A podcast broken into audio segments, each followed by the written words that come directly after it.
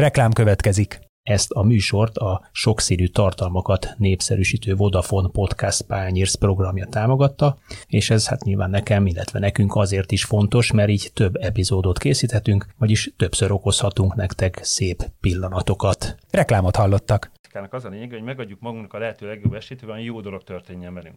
Nem fog meccset úgy nyerni, csak legalább az esélyünket növeljük. Körülbelül ez szerintem a quintesszenciája annak, hogy melyik számokból mit tudsz kihozni. Igen, nyilván a meccset sosem a statisztika fogja megnyerni, hanem a játékos.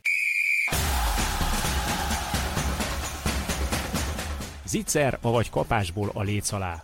A 24.hu podcastja a top futball történéseiről. Laikusoknak receptre, fanatikusoknak vény nélkül.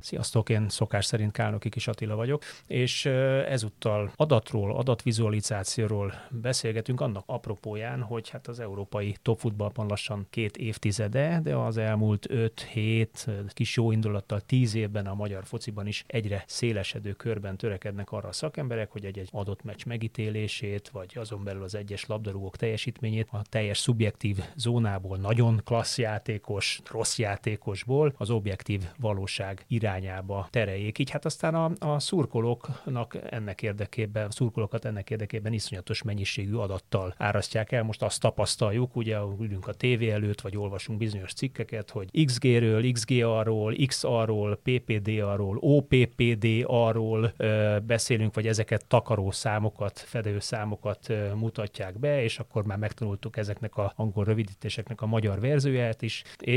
És azt is tapasztaljuk, hogy ezek az adatok, amiket ezekkel a rövidítésekkel mutatnak be nekünk, vagy magyaráznak el nekünk, ezek azért alapvetően nagy mértékben befolyásolták a futball közbeszédét és a játék értelmezését is. És most ezek kapcsán fogunk 3 vendéggel beszélgetni, Bátorfi Attilával, adatvizualizációs szakemberrel, egyetemi tanárral. Szevasz Attila. Sziasztok, köszönöm szépen a meghívást. Túróci Gáborral, aki a többek között az MLS, a kosárlabda, a vízilabda szövetség adatbankjáért is felelős, de az amerikai kosárlabdában is érdekelt NBA csapatoknak is dolgozó web.kft ügyvezetője. Szervusztok, és köszönöm a lehetőséget. Gábor. És a témában nemrég szakdolgozatot író Óházi Bálinttal beszélgetünk. Sziasztok. No, mielőtt belemélyednénk ebbe a sport, azon belül természetesen a futball, hiszen hát az Itszerben ülünk, ami egy focis podcast kapcsolódásáról beszélgetnénk.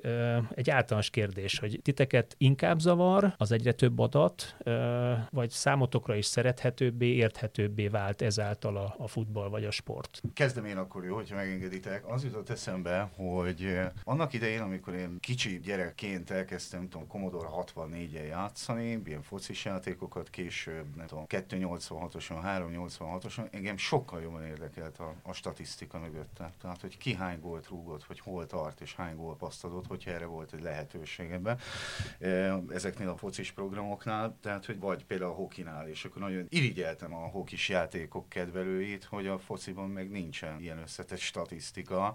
Tehát, hogy engem valamiért gyerekkoromban is már érdekelt. Ez a része talán még jobban is érdekelt, mint az, hogy nem tudom, akkor az egyéni kérdés, hogy valaki ezt adatokon keresztül néz egyébként is a világra, vagy nem? Ez jó kérdés, mert nem tudatosult bennem akkor még egészen, egyszerűen volt bennem egy ilyen érdeklődés. Gábor? Párhuzamos sorsaként Commodore 64-en 1990-ben egy gólölő listát tartottam nyilván a labdarúgó VB-ről. A haverém legnagyobb örében mindig hívtak, hogy ki hol tart, akkoriban azért nem volt még ennyire a televízióban mondjuk publikus, hogy éppen hogy áll a gólölő lista. Hát sőt. Igen.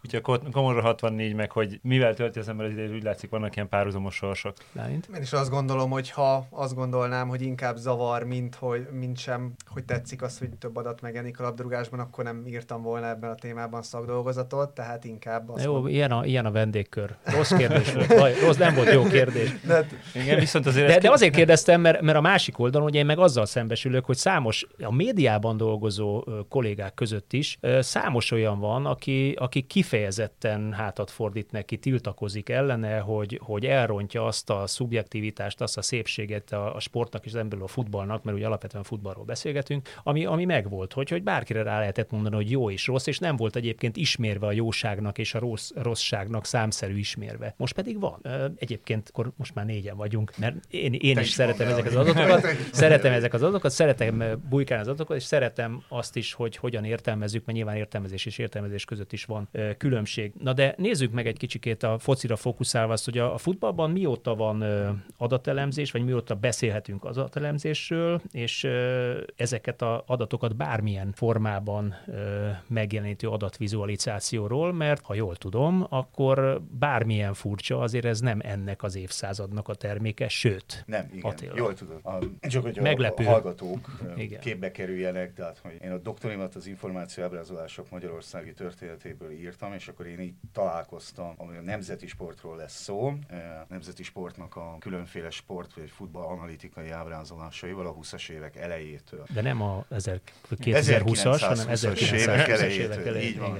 Azért ez nagyon, nagyon durva, teszem igen, hozzá. Nyilván ennek örvén, mert szokatlannak is tűnt, tehát volt egy elképzelésem arról más országokból, hogy ez hol kezdődött, de akkor ilyenkor az ember, amikor elkezd kutatni, akkor megtalálja, Charles Reep nevét, az 50-es években kezdett el a füzetébe nagyon-nagyon összetett statisztikákat mérkőzésekről vezetni, és akkor arra kis diagramokat készített, de ugye az angolok maguknak vindikálták ezt, hogy mi találtuk föl, mint általában minden az angolok találnak föl. És akkor jövünk mi, hogy egyébként minden mi találtunk föl, például ezeket is, és akkor a 20-as évektől kezdve, a 22-től kezdve a nemzeti sport már vezetett, ábrázolta ezeket az adatokat több különféle módon, nagyon innovatív módon, erre nagyon büszke is volt a nemzeti sport egyébként. Tisztában volt azzal, hogy ők ezt, hát nem is az elsők között, vagy nem is ők kezdték el, de abban biztosak voltak, hogy ők az elsők között vannak, és egyébként nem is sikerült olyan példát találni, ami megelőzte volna a nemzeti sportnak ezeket az ábrázolásait. Egészen a 40-es évek végéig tartott, illetve a második világháború végéig szerepeltek, majd utána elni ez a sportábrázolás a magyar sportnapilapokból, de ettől függetlenül büszkék lehetünk. Tanárról én készültem, tehát bármilyen meglepő, ugye láttam ebben a dokumentációban olyan 11-es rugólőlapot, amit tulajdonképpen ma mondjuk, hogyha az X-en vagy régi nevén Twitteren valaki ugye bármelyik ilyen futball tematikában keresgél, rendszeresen jön veled szembe, igen. Vagy a modern média ábrázolásokban is azt látja az ember, hogy ide jobb felső, bal alsó, mellé, fölé, még a pozíciója is benn volt, és ugye majd 100 évvel ezelőtti történetről beszélgetünk, illetve olyan görbét is láttam, ami a mérkőzés alakulásának a görbéjét igen. Mutatta, szinte hasonló módon, mint most rendkívüli részletességgel, ami engem mérhetetlen módon meglepett egyébként, hogy volt ilyen, de ami még jobban meglepett, hogy vajon hová tűnt ez, vagy miért tűnt el a köztudatból, vagy mondjuk a magyar média miért nem vett át alapvető gyakorlatként ez, pláne miért nem maradt meg mondjuk a nemzeti sportnál, ahol mindig volt erő, vagy úgy gondolnám, hogy mindig kellett volna legyen erőforrás erre. Nagyon jó kérdés, mert erre a kérdésre én nem tudok válaszolni. Vannak elképzeléseim, hogy az második világháború után eléggé romokban hevert az ország, kisebb gondja is nagyobb volt annál, még a sportnapilapoknál is, hogy mondjuk ilyenekkel foglalkozzanak, meg azért ez drága is, tehát hogy akárhogy is nézzük, ábrázolásokat készíteni, főleg úgy, hogy ez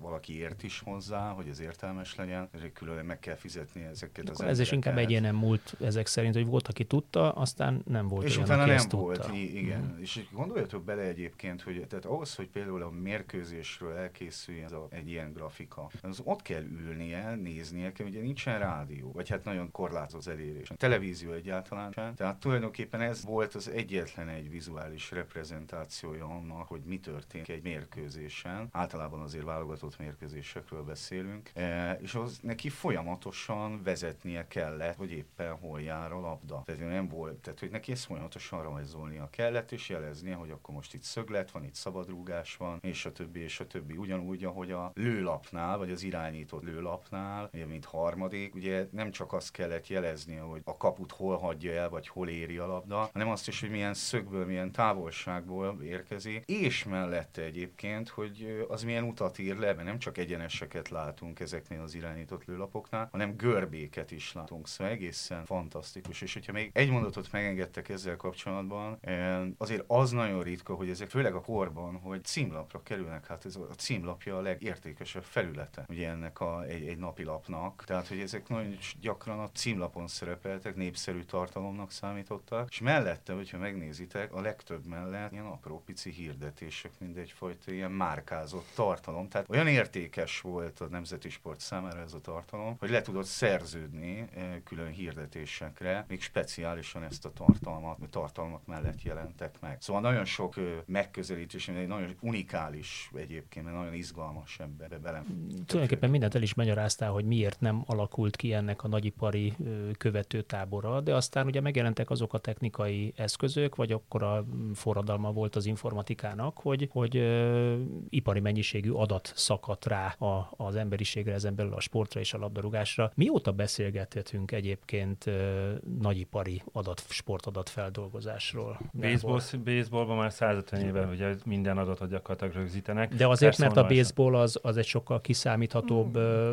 Jó sok metrika dobta, van. Így ütötte. Igen. Jó sok metrika van, nagyon jól a pozíciók nagyon kötöttek, nagyon jól meghatározható, hogy sikerült, nem sikerült, húzom a strigulát. Egyébként biztos a jelenlévők is voltak ebben a szituációban, hogy sportmérkőzésen ülsz, és húzod a strigulát, nem? Ez így mindannyiunk életében azt hiszem megvolt, hogy igen, nem, vagy hogy hanyadiknál tart, ilyesmi. Ez az volt. Olyannyira egyébként, hogy a Nemzeti Sport főszerkesztő koromban, amikor már heróton volt attól, hogy hanyas osztályzat van a mérkőzésen, és mi ennek az alapja, én azt kértem a srácok, hogy oké, akkor menjünk el a TF-re, szerezzünk 3-4 TF-es srácot, ültessük le őket a tévé elé, az egyik csapat passzait nézi, és strigulázza, a másik a másikat, jó, rossz, és akkor ebből legalább jöjjön ki valami, 2005-2008 magassága közötti időszakot írunk. Próbálkoztunk ilyenekkel, mert hát ugye akkor még nem voltak különböző adatfeldolgozó cégek. Na de hát a baseballnál ragadtunk le. Nyilván az amerikai sportok egyébként ebben amúgy is előjárók voltak ezen a történeten. A futball az egy kicsikét lemaradva, egy jó 10-15 évvel lemaradva követte. De az már összes Major League-ban megnézitek, nagyon jó, jól mérhető metrikákkal találkozunk. A közönség már nagyon régóta kapja ezeket az adatokat. Szóval amit most mi megérünk a labdarúgásban, azért ez, mondjuk a Jordanik idejében azért már jött szembe nekünk elég masszívan, hogy kicsit a kosárhoz mindig visszahúzzanak titeket. Szóval van jócskán erre precedens már. Még egy gondolatom azért lenne, hogy ha ez annyira az adatvizualizáció, a tévé és egyéb képalkotó eszközök hiányában nem volt másként megoldható, lehet, hogy pont ezt tarthatta volna meg. Azért ez akár még az is lehetett volna, hogy igen, erre várunk, hogy mikor jön meg az újság, mert tudom, hogy nyertünk 7-0-ra egyemek, de azért hadd nézem meg, hogy mi volt a gól. Meg még egy talán ez a hőskorhoz kapcsolódva, hogy nem lehet, hogy az van, hogy amelyik ország vagy egyesületnek a csapatai nagyon-nagyon jók, tehát hogy dominálják az adott sportot, mint hogy mi a labdarúgásban azért lássuk, hogy domináltunk, akkor már nem feltétlen, mert egy nagyon nagy gólkülönbségű mérkőzésen megcsinálta rengeteg gólt, ami teljesen mindegy volt, hogy most éppen a Puskás vagy Buzánszky lőtte a hetediket. Lehet, hogy ez is ellene dolgozott. Puskás 30 évvel ezután érkezett, vagy 20 évvel ezután érkezett.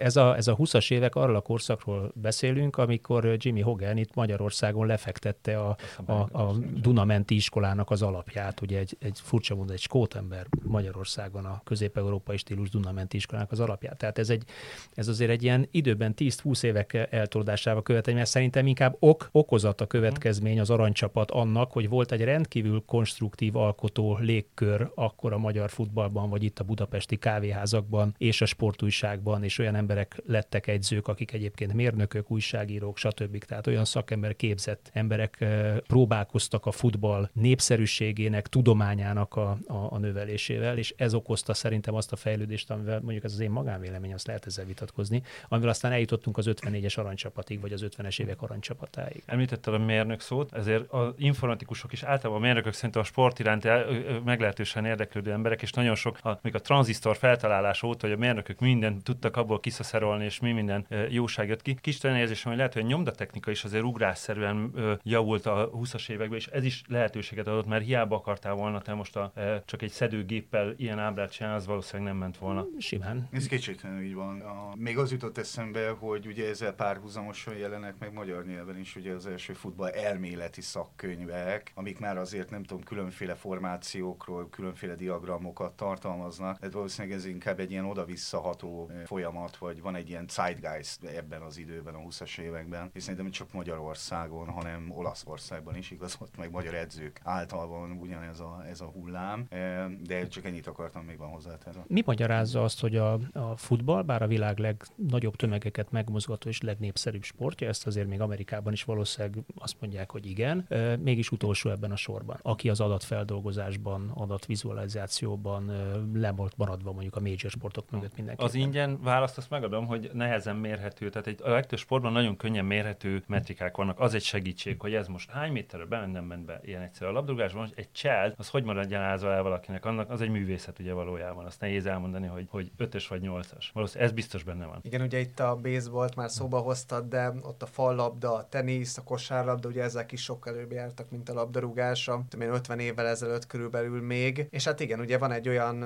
elmélet, miszerint ugye a fociban kevéssel 50% fölött van annak a csapatnak a győzelmi esélye, akit esélyesként tekintünk a mérkőzés előtt. Ez azért mondjuk egy kosárlabdában vagy baseballban valószínűleg sokkal magasabb százalékos adat. És valószínűleg ez lehetett benne, amit te is mondtál, sokkal nehezebben mérhető. És nyilván szakemberek abba az irányba mentek, ahol sokkal könnyebb dolguk volt, vagy jobb eredményeket tudtak elérni. Végül is ez is az magyarázza, hogy a legegyértelműbb XG, az az expected goal mutató, az a 11-es, azt hiszem 0,75 vagy 76, mert egyébként 111-esből 0,75-öt vagy 76-ot aktuális éppen hogy áll a statisztika, lőnek be általában. Tehát igen, hát ez a fociba a statikus helyzet az a 11-es, de mondjuk a kosárlabdába tekintetjük így a dobásokat, ami mindenképpen statikusabb helyzet, mint fociban végignézni egy támadást. Point per possession az abszolút nálunk, a legtöbb csapat azt mondja, egy Baréza nevű csapatnak most dolgozunk elég masszívan, ott a kezét eltörik valakinek, hogyha a középtávolít rámer dobni emberrel, az a fővesztés terhe. Egyébként érdekes, hogy mondtad ezt a 70 pár százalékos büntetőértékesítés arány. Nem tudom, azt tudjátok, hogy a kézilabdában mennyi a büntetőértékesítési százalék? Fogalmam sincs. A kosárban, csak így tippelnek valamit, mondjatok egy random számon. Valami hasonló lehet. Vízilabdában mennyi a büntetőértékesítési százalék? Az még kevesebb szerintem. Jó hírem, hogy mindegyik ilyen 75-78 körül van, aha. És ezek a szabályalkotók nem is beszélgettek egymással soha, és mégis oda áll be szépen lassan. Ez egy a furcsa összefüggés egyébként, pedig teljesen más a kapuméret, a távolsága, eszköz, amivel végrehajtott jobb láb, bal láb, bal kéz, jobb kéz.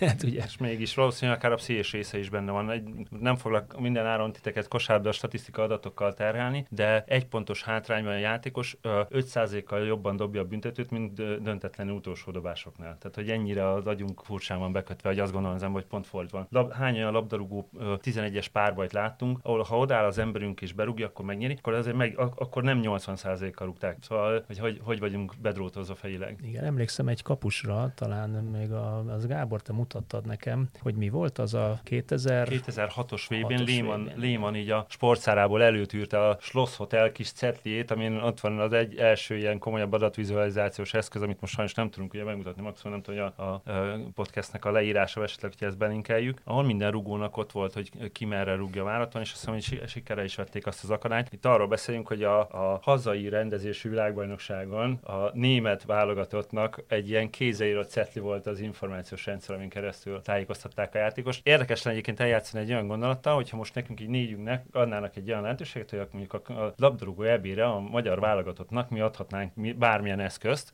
és tegyük fel, hogy ne rohanj ennyire előre. Bocsánat, ide fogunk eljutni. Ide fogunk eljutni a beszélgetés végén. Várj egy picikét, tehát most fölvezetem szépen, behúzzuk erről nem volt szó, de akkor így most már tudjuk. Nem, ez a lényeg. De viszont ugye fejlődik ez az informatika, tehát közben jött a big data, de ma már van amúgy, hát ugye mesterséges intelligencia, amik újabb és újabb lehetőséget biztosítanak. A futballban hogy alakult ez ki? Mely területek azok, amelyek, vagy a sport mely területei azok, ami egyáltalán képes értelmesen hasznosítani az adatot, vagy az adatvizualizációt? Mert hiszen valószínűleg nem csak és kizárólag a Léman lábszárába tűrt baltra rugott 8-at, középmagasan 7-et jobbra alulra. Ebből 60% ment be, abból csak 10, hát akkor gondolkodjunk, hogy merre fogja rúgni, ugye? Melyik azok a területek? Ugye a legfontosabb szerintem az adatfeldolgozást mennyire meggyorsította, és az talán már mesterséges intelligencia is, hogy a bevitt adatokból milyen gyorsan a mintázatok felfedezhetők. Tehát még korábban mondjuk vannak olyan szakirodalmak, amelyek szerint mondjuk 50 órát foglalkozott egy elemző az adatokkal, míg értelmezhető, vagy a csapatnak bemutatható, akár grafikonokat, vagy bármilyen adatokat tudott kihozni belőle. Most ugye a mesterséges intelligencia segítségével ez a folyamat szerintem nagyon, nagyon felgyorsult, vagy vagy bármilyen programokba már beviszünk adatokat, és abból grafikonokat hoz létre, nem kell egyesével megrajzolni talán a vonalakat. Ugye effektív azt látjuk real-time-ban, hogy az edző szaladgál a edzői zónában a pálya mellett, mögötte a videóelemző vagy az adatelemző egy tablettel ott áll, és ugye már real-time-ban mondja az információkat. Emlékszem, még Dárdai Pál kapitánysága alatt volt az a film a Dárdai Pál munkájáról, és valamelyik mérkőzés, válogatott mérkőzés szünetében, hogy mi történik, és akkor ugye az volt, hogy leült mindenki.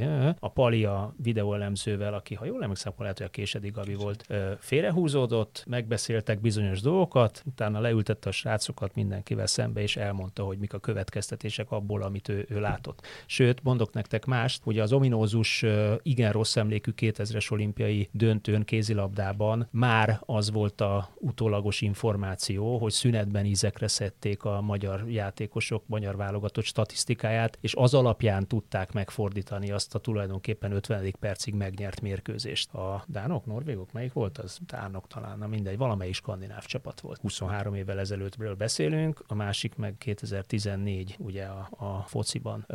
Scouting, menjünk tovább a területeken, ahol szintén ugye adatok alapján is néznek. Meg lehet mindent mondani egy adattal? Egyébként egy játékosról? Mi az, amit nem lehet megmondani egy játékosról adatok alapján? Mert és a Dávid Kornél esett, hogy rendszeresen úgy ment ki scoutolni játékosokat, hogy órákkal a mérkőzés előtt, hogy nem is feltétlenül az érdekelte, hogy most akkor hogy dob az emberünk, hanem hogy beszél a portással, mennyivel előtte jön ki, milyen emberekkel beszélget egyáltalán, mint barátaival, szóval ilyesmi része is biztos, hogy van, hogy elő tudsz készülni jócskán, de nem feltétlenül olyan mérőszám nem lesz, hogy akkor mindenképpen. Inkább azt szerettem volna ezzel mondani, hogy sortlistet lehet gyártani nagyon könnyen belőle. Ott van 500 játékos. Melyik háromból válasszam ki? Mi elég sok NBA csapatnak dolgozunk, ott azért az, hogy 5000-es listából kell, vagy 50-es listából kell repjeggyel, odautazással, szállással, és egyébként pont sérült az a játékos eldönteni, hogy ki az, aki kell nekünk, vagy ki az, aki nem. Ott azért égnek a milliók, és most már ott se feltétlen az van, hogy feneketlen a pénzes zsák. Meg talán ugyanaz az elv érvényesülne, mint általában a természettudományoknál, hogy azért gyűjtünk ennyi adatot, hogy a jövőre vonatkozóan predikciókat tudjunk megfogalmazni, vagy valaminek a valószínűségét növeljük, vagy csökkentsük. Tehát, hogyha a scoutingról beszélünk, akkor nyilván nem el tudunk képzelni, hogy egyszer majd eljön az az idő, amikor az emberi faktorban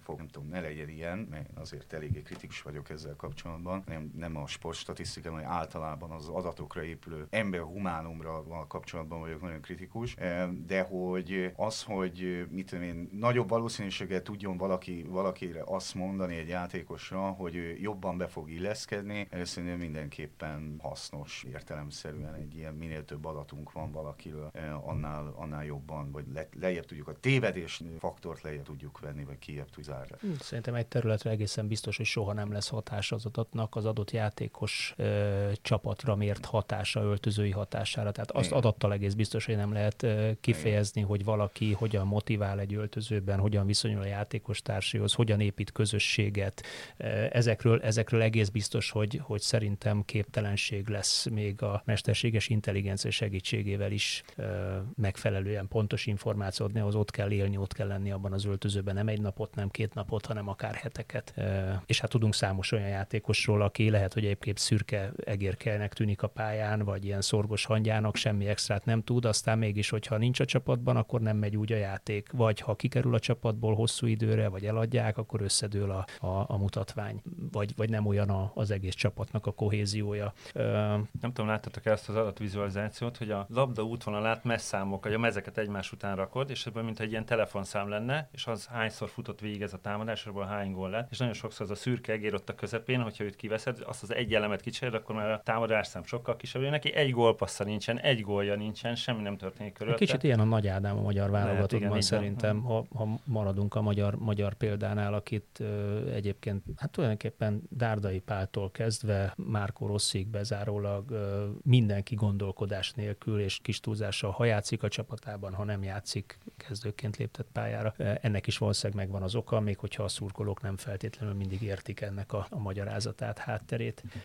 Hogyan alakította át tudtok erre példát mondani, hogy ez a sok adatmennyiség, hogyan alakította át a futballnak a játék elképzelését szakmai téren, mennyit tudott fejlődni. Az elején mondtam két mutatót például, ugye, ami régebben nem is volt. A PPDA, az a letámadás intenzitása, olyan, mint letámadás, ugye ilyen nem is nagyon volt, vagy az OPPDA, ugye az ellenfél letámadására történő reagálás minősége, tehát hogy tűri a letámadást, vagy milyen hatékonysággal hozza ki egy magas pressingből a labdát az ellenfél. Tehát ilyenekről régen nem is beszélhettünk, és hát ez valószínűleg mind az adatelemzésnek az eredménye, hogy mondjuk a 2010-es évek talán a második felétől ugye ez a gegenpressing, vagy magas letámadás a futballban megjelent. Hát csak nézzük meg, nem kell messze menni a szerbek elleni két mérkőzést, hogy mekkora bajba voltunk kint, amikor már nagyon nyomtak, és milyen szinten felkészülten kezeltük a hazai meccsen, hogy ugyanígy indult a meccs, ott az első perctől kezdve borult a pálya felénk, még a kirugásainkhoz Szoboszlai ment, hát nem tudom, figyeltétek el, gondolom, annak is megvolt a oka, hogy adott passzhoz, adott passz százalékkal kinél volt a legmagasabb, és megérte akár hátrébb vonni egy ilyen szintű játékost is.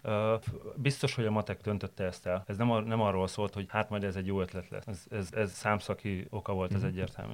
Biztos, hogy döntés előkészítésben óriási szerepe van ezeknek a statisztikáknak, meg adatoknak, akár egy adott mérkőzésen belül, vagy pedig a játékosok kiválasztására. De azért azt nem felejtsük el, hogy ezeket értelmezni is tudni kell, tehát nagyon rossz következtetéseket is le lehet vonni az ilyen statisztikai adatokból. Csak a számokat nem érdemes nézni. Csak a számokat. Nézni kéne mellett a meccset is, ugye? Ezt könyveljük el alapvetésként. Szóval én el tudom képzelni, hogy adott esetben pont azon ment el egy meccs, hogy egyszerűen nem értette a stáb az, hogy a statisztikai adatokban mi van, és pont az ellentétes következtetés mondták le belőle, mint amit le kellett volna vonni. Illetve hát tele vagyunk ilyen biasekkel, tehát ilyen kognitív, nem ismerünk fel valamit, vagy van egy fixa ideánk az, hogy kéne játszani a csapatnak, és akkor azt a statisztikában már pedig meglátjuk, hogy mindent jól csinálunk, mert hozzápasszítjuk a hipotézisünkhöz. Ez az, hogy csak azt a statisztikát hiszem el, amit én gyártok. Szöglet egy fél gól, ugye ez megvan, ami valójában minden 50. szöglet egy igen, gól. Ennek van egy másik oldal is, hogy maradjak én a média oldalánál, vagy általában a szurkolói oldalnál, akik szintén egyre többen, ahogy látom, előszeretettel kutakodnak a statisztikákban, vagy azokban a statisztikákban, a média szakmunkások ugye feléjük kitárnak, vagy kinyitják az ablakot, hogy egy valamit mi sem tudunk, és ez szintén nagyon fontos, hogy az öltözőben mi hangzik el. Miért van sokkal kevesebb labda érintése például A-játékosnak adott meccsen, vagy miért van sokkal több a következő meccsen. Miért cselez annyit egyik meccsen, kevesebbet másik meccsen. Mi csak azt látjuk, hogy nagyon sokat cselezett és nagyon jó, hát most meg sem mozdult, mint a átsorogna a pályán, pedig lehet, hogy az edző teljesen más feladattal látta el. Ezáltal ugye az ő statisztikai mutató is lehetnek kiugróan magasak, vagy kiugróan alacsonyak. Miközben ez önmagában nem jelent semmit. Semmit nem jelent, és erre szokták azt mondani, ugye, hogy minél nagyobb mintát veszel egy játékosnál vagy meccsnél, annál pontosabb következtetés lehet talán levonni belőle, mert egy-egy mérkőzésből, vagy egy-egy teljesítményből azért lehet ebben komoly zavar is. Meg akár arról is beszéltünk, hogy poszt-specifikus mérőszámok, mert nekem jobb hátvédként nem biztos, hogy ugyanaz a feladatom, mint a középcsatárnak. Nekem lehet, hogy azt a 10 darab párharcot kell megnyernem, és semmi más dolgom nem volt valójában. És ha már a posztok előkerültek, meg AI, meg machine learning, inkább én szeretem a machine learning, meg deep machine learning szavakat inkább belehozni a beszélgetésben egy picit, talán itt a ránk szabadult rengeteg generált kép miatt, mert azt gondoljuk, hogy mindent a gép csinál. Azért nem teljesen így van, viszont az már tényleg valós, hogy posztokat tud csoportosítani az adatok alapján a számítógép. Ez szerintem egy nagyon fontos előlépés lesz, hogy ki kivel cserél szabatos, nagyon könnyen megmondható, hol melyik posztnál mi a jó mérőszám, ilyesmi. Ebbe az irányban nagyon öles léptekkel haladunk szerintem. Hogy már elhesse kell ember, hogy az a jó jobb szélső, aki legalább 15-ször elszalad a szélen, és legalább 15-ször pontosan beadja a 11-es pontra, vagy beadja a 16-oson belül, hogy ez egy komoly mérőszám, hogy hányszor juttatsz be labdát, vagy berúgva, bepasszolva, belőve, vagy pedig becipelve a 16-oson belőle. Még egy nagyon picit hadd menjek vissza a Major League-es az elején, amiket beszélgettünk témát. Az amerikai sportoknál még egy nagyon nagy előny van, hogy rengeteg mérkőzést játszanak. Az egy, most nézd meg, egy labdarúgó válogatott, hány meccsünk volt idén? 10 alatt, vagy 10-es nagyságrendű, ugye? Hiszem 10 pont. Hát ez egy rosszabb, mondjuk egy MLS, már itt az amerikai MLS csapat azért mondjuk egy 10 meccset lejátszik egy hónap alatt ad abszolút, nem? Vagy még lehet, hogy rövidebb ide alatt is. Hát nem, az MLS az ilyen akkor szempontból viszonylag jól követi, bár ott is csoportosítva vannak a meccsek, de viszonylag jól követi az európai futball, de mondjuk egy kosárral, hokival, meg végképp nem lehet asszulítani. Két-három naponta játszanak nagyon sűrűn. Tehát, hogy azért az is egy veszély, hogy mi veszünk egy mintát, ebből feketén-fehéren az jön ki, hogy nekünk mindenképpen háttal, sarokkal kell passzoljunk, mert az már egyszer sikerült, és onnantól kezdve, hogyha erre tesszük fel az életünket, az annyira pici minta tud lenni, még egy magyar válogatottnál is ad abszurdum, gondolom, hogy nem biztos, hogy rátetjük az életünket. Van egy nagyon kedves ismerősöm, Sam Hinkinek hívják, ő csinálta maga a Moneyball-t a kosárlabdában. Vele időről időre ilyen hajnali tartó beszélgetésekbe kanyarodunk bele. Neki az a mondás, hogy a statisztikának az a lényege, hogy megadjuk magunknak a lehető legjobb esélyt, hogy jó dolog történjen velünk. Nem fog meccset úgy nyerni, csak legalább az esélyünket növeljük. Körülbelül ez szerintem a quintesszenciája annak, hogy melyik számokból mit tudsz kihozni. Igen, nyilván a meccset sosem a statisztika fogja megnyerni, hanem a játékos, meg a játékos kvalitása, képesség, hogy adott pillanatban tudjon dönteni, vagy eldönteni adott mérkőzést. Bálint, te a szakdolgozatodban számos futball szakemberrel beszéltél, interjúztál, és az ő meglátásukat is beleírtad ebbe a szakdolgozatba. Mi a tapasztalat, hogy milyen eszközöket használ ma már a magyar futball, és mit nem használ a magyar futball, ezen belül a válogatott mondjuk, amit használhatna egyébként intenzívebben? Hát az a tapasztalatom a szakemberek elmondás alapján, hogy tulajdonképpen már magyar csapatoknak rendelkezésre állnak és használják ugyanazokat a szoftvereket, mint amit mondjuk topligákban szereplő csapatok. Tehát mondjuk ezt MB2-ig bezárólag lehet mondani, tehát a profi magyar labdarúgásra, vagy inkább az MB1, az MB2 kevésbé? MB2-re kevésbé már általában inkább mondjuk az MB1-re mondanám, de azt mondom, hogy ezeknél a csapatoknál ezek a lehetőségek megvannak. Hát ami azért megfigyelhető, hogy mondjuk lehet, hogy a Premier League-ben több adatelemző vagy videóelemző szakember dolgozik egy csapat mellett, mint egy magyar csapat mellett. Természetesen óriási a fejlődés ezen a téren is Magyarországon, de ugye ők előbb is kezdték, nyilván mondjuk nagyobb költségvetésből is gazdálkodnak, tehát ilyen téren lehet majd megfigyelhető egy különbség, hogy több ember foglalkozik ezzel, vagy nagyobb a múlt, és ezáltal több szakember van, aki foglalkozik egy csapatnál a témával. Jellemzően Magyarországon hány főstába a adatelemző, videóelemző, hiszen ez körülbelül nálunk, ahogy én tudom, úgy egy kalap alá veszik ezt a történetet, bár két teljesen különálló szakma szerintem, az adatelemzés és a videóelemzés, de... Hát azt mondanám, hogy jellemzően már minden csapatnál azért van olyan szakember, aki ezzel foglalkozik, de természetesen nem nagy stábokról beszélünk, tehát tulajdonképpen ahogy az erőnléti edző, ahogy a videóelemző, akár van eset többen is vannak, a kapusedző vagy a másodedző, fizioterapeuta, ők is a stáb részei, és így alkotnak egy nyilván csapattól függő, hogy mekkora stábot. Bocsánat, ezzel kapcsolatban lehet egy kérdésem? A kapusedző az abból lesz, feltételezem, aki kapus volt, nem? A balszélsőket, aki balszélső volt, vagy nem tudom. De például a focinál ez hogy működik, hogy kiből lesz adatelemző egy Kisvárdánál, vagy egy Mezőkövön. Tehát, hogy ezt lehet-e például tanulni valahol Magyarországon, vagy külföldön? Azt lehetom képzelni, hogy külföldön igen, tehát erre vannak külön mesterszakok egyetemeken, vagy külön speciális képzések, de mondjuk Magyarországon. Jó a kérdés, mert a Gábor erre fog tudni választ adni. Testnevelési Egyetem, sportág jellemzés az abszolút megy.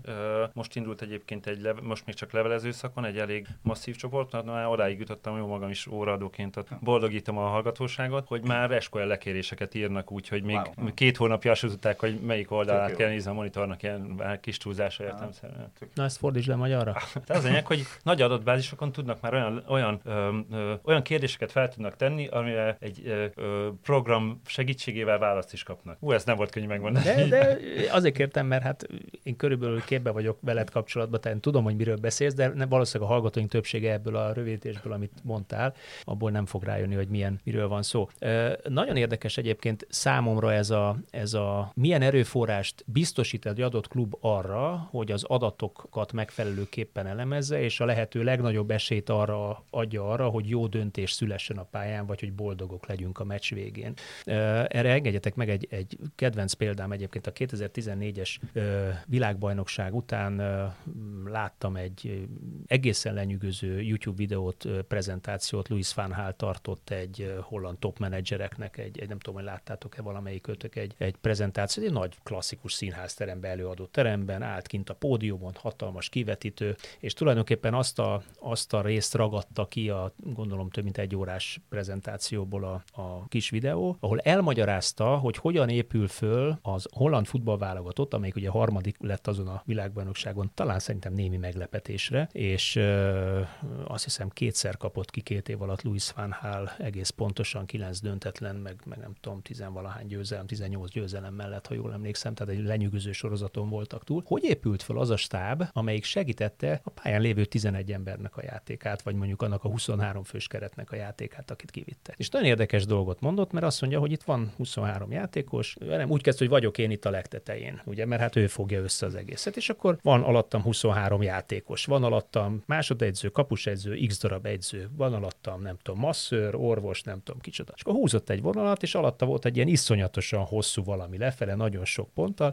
és azt mondja, hogy itt van egy olyan csapat, voltak vagy 60-an, akik különböző adatokat gyűjtöttek és elemeztek nekünk az elmúlt egy évben. És azt mondja, nem ez az ember itt a lényeg, mondta ő saját magára, meg nem is ez a 28-30 a játékosok, hanem ez a 60, azt mondja. Na ez a 60 az, aki lehetővé teszi azt, hogy mi a létező legfölkészültebben tudjuk pályára küldeni azt a 20 vagy 11 játékost, akit aktuálisan pályára küldenek, mert hát hiszen ezekből az adatokból vonnak le ők olyan előzetes következtetéseket, ami meghatározza adott esetben az adott meccsnek a felállását, az adott meccsnek a taktikáját, sőt az adott mérkőzésen belül még módosítási javaslatokat is tud tartalmazni, hogy ha nem ez játszik, akkor ez játszik, akkor ez legyen, ha nem az játszik, ellenfélni, mert is van bizonytalansági tényező nyilván a felállásnál. Hát ez egy nagyon érdekes dolog volt, de már Joachim Löv is azt hiszem hasonlóképpen ott a Kölni Egyetem dolgozott alájuk, de ők is tulajdonképpen mindent ízekre szedtek az elmúlt x év futballválogatott történéseiből adatban, ugyanarról a VB-ről beszélünk. 2024 lesz. Ti mit javasolnátok? És itt térek vissza Gábor korábbi fölvetéséhez, hogy mit láttok, milyen olyan lehetőségek állnak pillanatnyilag rendelkezésére, amit érdemes lenne kihasználni, kiaknázni annak érdekében, hogy a magyar labdarúgó válogatott lehető legjobban szerepeljen ezen a világbajnokságon. Ez vagy a Európa-bajnokságon. Amit először a játékszabályokat jól lehet tudni, hogy mit szabad, ugye, mert kérdés, hogy milyen technikai eszközöket vihetsz mondjuk egy kispadra, milyen eszközöket tehetsz a játékosokra, milyen... Jó, tételezzük, hogy játékos nem tehetsz eszközt azon túl, ami a hátán van, ugye ez a saját adat. Már én ott lehet, hogy egy kicsit ravasz lennék, tehát mondjuk azt, ha már van rajta valamilyen eszköz, azért az már jelezni is tud. És hogy mi az információ, az ugye megint egy érdekes kérdés. Akár képzeljétek egy olyan teniszütőt, aminek a nyelében van egy ilyen rezgő eszköz, ott állsz a hálónál, röptére vársz, és megpróbál átemelni mondjuk az ellenfelet, és a hókály már rég tudja, ugye, hogy a labda az bent vagy kint pattan, és így megremeg a kezedbe az ütő magától, és te már tudod, hogy jó, akkor ez out lesz. De a sport szellemivel tökéletes ellentétes, tehát még véletlenül sem szeretném, hogy ebből szabadalmazott termék legyen. De ha jól értem, szóval azt mondod, hogy tulajdonképpen ez ma már realitás lenne, ha és amennyiben valakinek eszébe jutna rajtad kívül. De, igen, valaki, aki meg is tudja csinálni. Ha játékosokra is tehetsz egyébként bármilyen jelzőeszközt, akár olyan értelme is, hogy az NFL-ben látjuk, hogy azért van rádió egy-egy kiválasztott játékosnál, vagy csak egy egyszerű karszalag, ami meghúzza a kezedet, hogy az egy jel. Sőt, egyébként, ugye a labdarúgásról beszélgetünk többi sportágban, mennyivel egyszerűbb a helyzet, hogy jóval kisebb térben kell információt átjuttatni. Itt azért 100 méteres távolságok vannak, nem véletlen, hogy szalad az egyik a játékos a másikhoz, és mint a pletyka terjed az információ, hogy Józsikám, te fussál gyorsabb, és lehet, mire odaír adőre teljesen más lesz a hír. Hát igen, vagy bejön a cserejátékos, és oda megy 3-4 ember, és elmagyarázza neki, hogy hogyan változik a feladat. Nem egyszerű. Nincs időkérés, tehát hogy van egy 15 perces szünet, és ennyi. Még mondjuk kosabdában, jól tudom, 4 időkérési lehetőség megközés alatt, meg úgy áll a játék azon kívül. Vagy kiborítom az üvegvizet, és akkor van még egy 4 óránk beszélgetni, igen, mert úgyis megállt. Tehát, hogy persze. Az egy érdekes. Én, hogyha ha tényleg mint mérnök hagynának bármit csinálni, akkor a kispadomnál biztos, hogy lenne valami olyan LCD panel, amin a mi csapatunk által megbeszélt jel rendszerben ott lennének információk. Az szerintem a kötelező kategória. Még egy picit kosárhoz hadd beszéljek haza. A kosárlabda az egyetlen olyan sportág, ahol az irányító mindenki számára látható módon bemutatja, hogy mi a figura. Ugye, hogy bika, vagy föl, vagy jobb. Van, a röplabdában is van. Akkor igen, ott a fotósok kedvenc témája. Igen, ezt akartam mondani, hogy én nem a jelre figyeltem, lehet, hogy ott tévedtem meg egy picit. Pláne a női meccseken. Így van.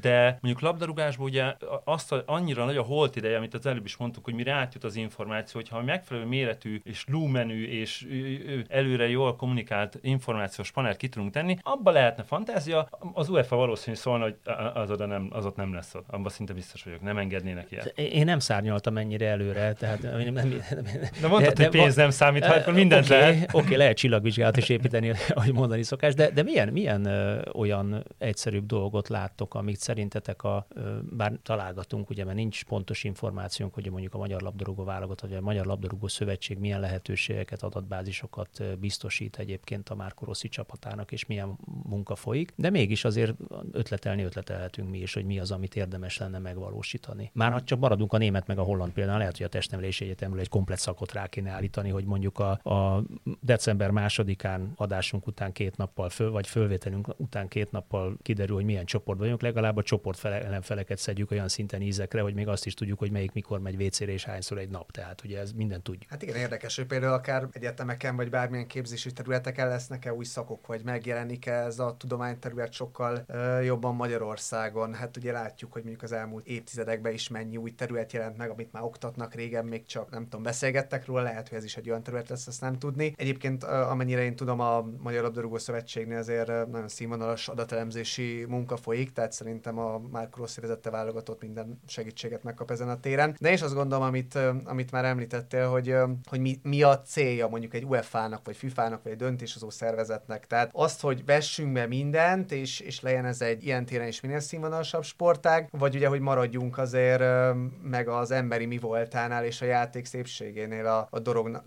Ugye a szabályváltozások tükrében szokták mondani, hogy a labdarúgás az egyik leglassabban változó sportág ilyen téren. Tehát azért nem változnak évente a szabályok. A videóbíró rendszer bevezetése is több éves folyamat volt, sokkal több megfontolást igényelt, mint mondjuk akár a kosárlabda vagy a jégkorong. És utolsó volt a labdarúgás. Igen, a nagy sportág közül mondhatni. Tehát, hogy mi lesz a cél? Egyébként én emlékszem, hogy azért jó pár évvel ezelőtt, de volt még olyan, amikor mondjuk a versenykírásokban benne volt az, hogy mondjuk mobiltelefon nem lehet használni a kispadon, vagy tabletet. És most meg ugye ez természetes, hogy valaki nézi a tévét, és lehet, hogy nézik a tableten a dolgokat, akár élőben, vagy a tévés visszajátszást. Hát, de statisztika is van már élőben, tehát ugye olyan sebességre tett szert a statisztikai kimutatás, hogy tulajdonképpen élőben kapod. És ezekből azért ez már nem újdonság, de mondjuk a játékosok testi információit is rögzítve, ugye adott esetben cserék mellett is lehet dönteni, hiba százalék vagy passzhiba százalék növekedésből már cserék látszik a fáradtság, a pulzustartományból látszik a fáradtság, tehát ebből cseréket tud meghatározni, cserék időpontját tudja meghatározni az ilyen típusú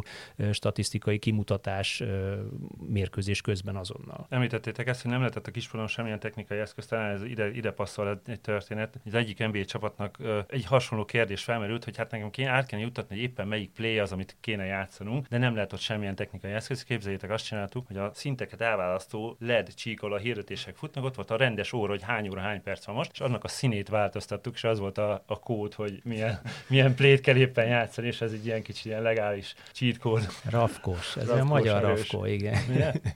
Nekem megint kérdésem lenne a Gábor, hogy hozzátok, mert én nem tudom, hogy ez hogy működik. A X-en elém került egy hirdetés, hogy egyetlen egy mérkőzés alatt mi 3 millió adatot gyűjtünk. Fizess elő, nem tudom miért nekem jött ez a hirdetés, csak elém került. Jól targetáltak, úgy tűnik. De hogy ez hogy, mit olyan a kamerákon keresztül egyből le tudja, vagy detektálni tudja azt, hogy jobbal, bal lábbal, nem tudom, mert a sebesség az, bocs.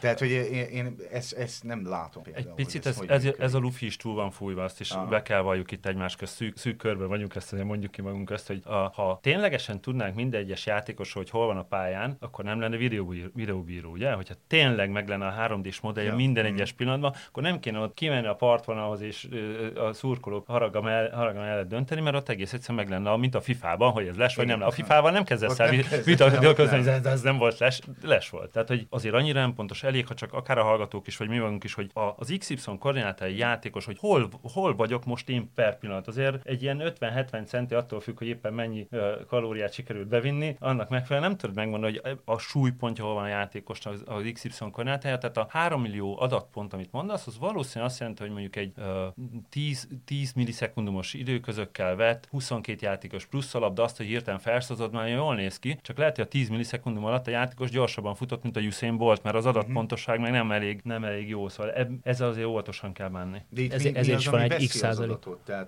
Általában optikai. Valami optikai. Igen, ehhez is van sajnos nekem milyen hülye történet. Ugye ez a, ami a hátukon van a ma már minden labdarúgó mérkőzés a labdarúgónak, ugye az nem csak és kizárólag fiziológiai, hanem hely meghatározót is vesz, ha minden igaz. Mindannyian a hallgatók is biztos volt, hogy megy egy autópályán, van egy párhuzamos út, és a GPS is ugrál így oda-vissza. Szóval azért a játékosonkon lévő precíziós eszközök se annyira pontosak, hogy most azt azt mondtad, hogy egy milliméter pontosságú, még a katonai eszközöknél se feltétlenül. De igen, ezzel tudják egyébként viszont meghatározni azt, hogy mondjuk hány sprinted volt 0,5 méter, milyen sebessége 0,10 méter, 15 méter, 20 méter, 30 méter. Szóval a válasz a kamera egyébként. A válasz az, és a kameráknak a technikai fejlődése, megnézzük, hogy pont a napokban szembe jött a Hrudka Rudinak, nem tudom, emlékeztek a románok elleni szabadrugás gólja, ami kísértetiesen hasonlít egyébként a szoboszlai góljára. Most így utólag megnéztem. A legnagyobb küzdelme márán se sikerült SD felvételnél jobbat találni róla, ami bárkinek a telefonja az kb. 10-szer akkora felbontást tud már most, mint amit akkor, ami a tévé ment, és pedig ez nem volt azért annyira régen, tehát ez ilyen 20 éves nagyságrend. Viszont a kameráknak a fejlődése abban, hogy mennyi adatpont legyen, az mennyire pontos. A túlsós sarokban az is jól néz ki, kiteszek ide az egyik sarokba egy kamerát, de attól a kamerától lehet, hogy valaki 50 méterre van, és az emberke az lehet, hogy már csak 30-40 pixelnyi tartalom azon a kameraképen. Szóval ezzel is megint ilyen értem óvatosan kell, jól le kell fedni. Vagy mondok még egy nagyon aktuális eset, az NBA-ben 10 éve a hely meghatározó rendszer, az Statsing nevű cégnek a tulajdon, ők szolgáltatják, és lett, nem tudom, láttátok, hogy lett egy kupa, az NBA-ben is van egy in-season tournament, hogy valami ilyesmi néven fut, de valójában mi európaiak azt kupának ismerjük, és a kicsit megszalapta a Photoshop a pályákon, elszaborult a grafikusoknak a fantáziája, és a parkettának a színezése az olyan brutális lett, hogy ezek a rendszerek teljesen megbolondultak, és ugrálnak össze-vissza a játékosok valós időben. Úgyhogy van hibaforrás magyarul. Van bőven. Aki túl gondolja ezt a dolgot, az a baj van. Viszont az jutott közbe eszembe, ugye, amit mondtál, hogy a Hrudka Rudi szabadrugása, szoboszlai szabadrugása között eltelt idő nem is tűnik olyan nagynak. Egyébként a technikai fejlődés mekkorát ugrott azóta, hogy, és ezt tegyük fel ilyen, vagy föltenem egy ilyen kvázi záró kérdésnek, hogy szerintetek eljön az az idő, amikor nem is elsősorban egy nagyon jó szövetségi kapitányra lesz szükség mondjuk labdarúgásban, hanem egy olyan nagyon jó adatelemzőre, aki egyébként ért a futballhoz is, és azt az adatmennyiséget, amit ő megkap, abból tud a legeslegjobb döntéseket hozni? Igen, nem kérdés. Igen, nézzétek meg a Forma 1-et, hogy mi lett belőle. Hogy már az adatelemzők döntenek mindenről. Ott már nem. Jó, de hát az mégiscsak az gép és ember, igen. Tehát ugye az kétharmad gép, egyharmad ember. Idejében még azért nem biztos, hogy ez volt a jellemző.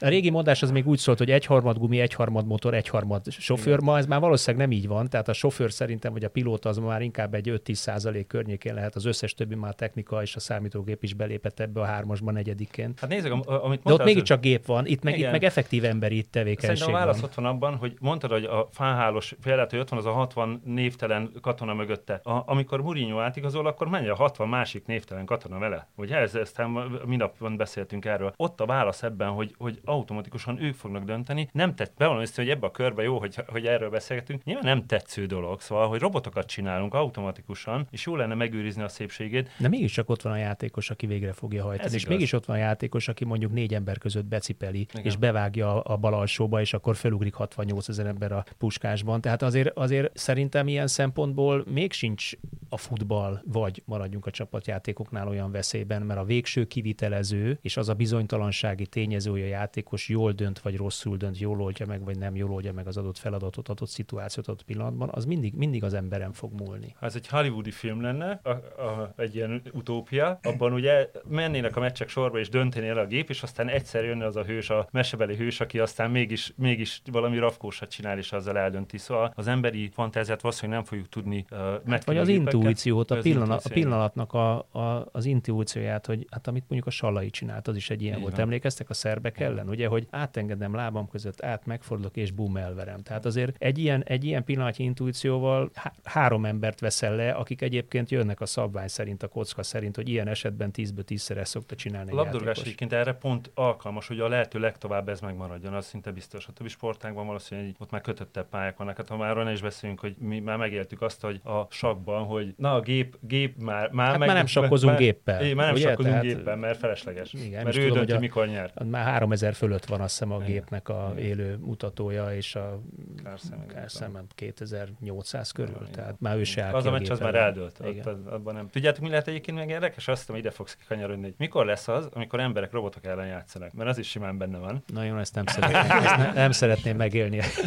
És én azon gondolkodom, hogy tegyük fel, hogy én focista lennék, és akkor az lenne a kérdés, hogy szeretnék Várhidi Pétert edzőnek, aki statisztikákkal volt folyamatosan, vagy az a kérdés. És a mágnestáblán megmutatja. Vagy az, hogy a Guardiolát szeretném edzőmnek, akkor ismerjem, csak én még mindig azt választanám, hogy legyen a Guardiola az edzőm, vagy legyen a Ancelotti az edzőm, vagy nem tudom, aki tényleg lelkesíteni tudja a csapatot, meg egyáltalán nem mindegy, hogy milyen tapasztalattal beszél velünk a szünetben, meg milyen hanglejtésben. Tehát, hogy én nem tudom, én azért nem bízom benne, hogy ez megmarad az ember tényező a fociban, és hogy igenis fontos lesz, hogy legyenek Ancelottik, meg Guardiolák, meg ilyen, meg Kloppok. Ez egy kockázatvállalási, amit hogy ez így van, és egyébként még vissza egy picit hagyjuk vissza, hogy hol mennyi edző van, és milyen stáb van.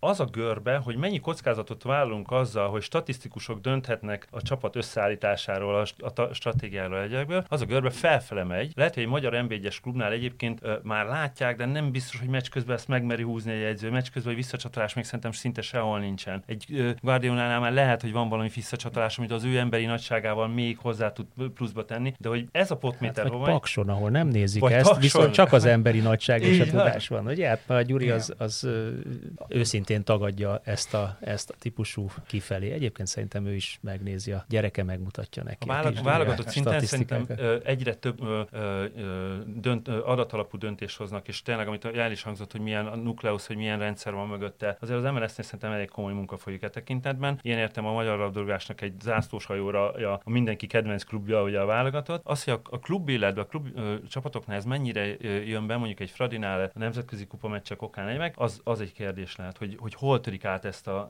gátat, hogy most már meccs közben ismerjük ezt az adatot használni. No, hát maradjunk annyiból, hogy bízunk akkor, amit Attila, amit te mondtál, hogy ez a humán gondolkodás, az intuíció, az sose fog kiveszni a futballból. Ennyit az adat elemzés jelenéről, múltjáról, jövőjéről. Köszönöm, hogy velünk voltatok, köszönöm, hogy eljöttetek. Mi köszönjük szépen. Sziasztok!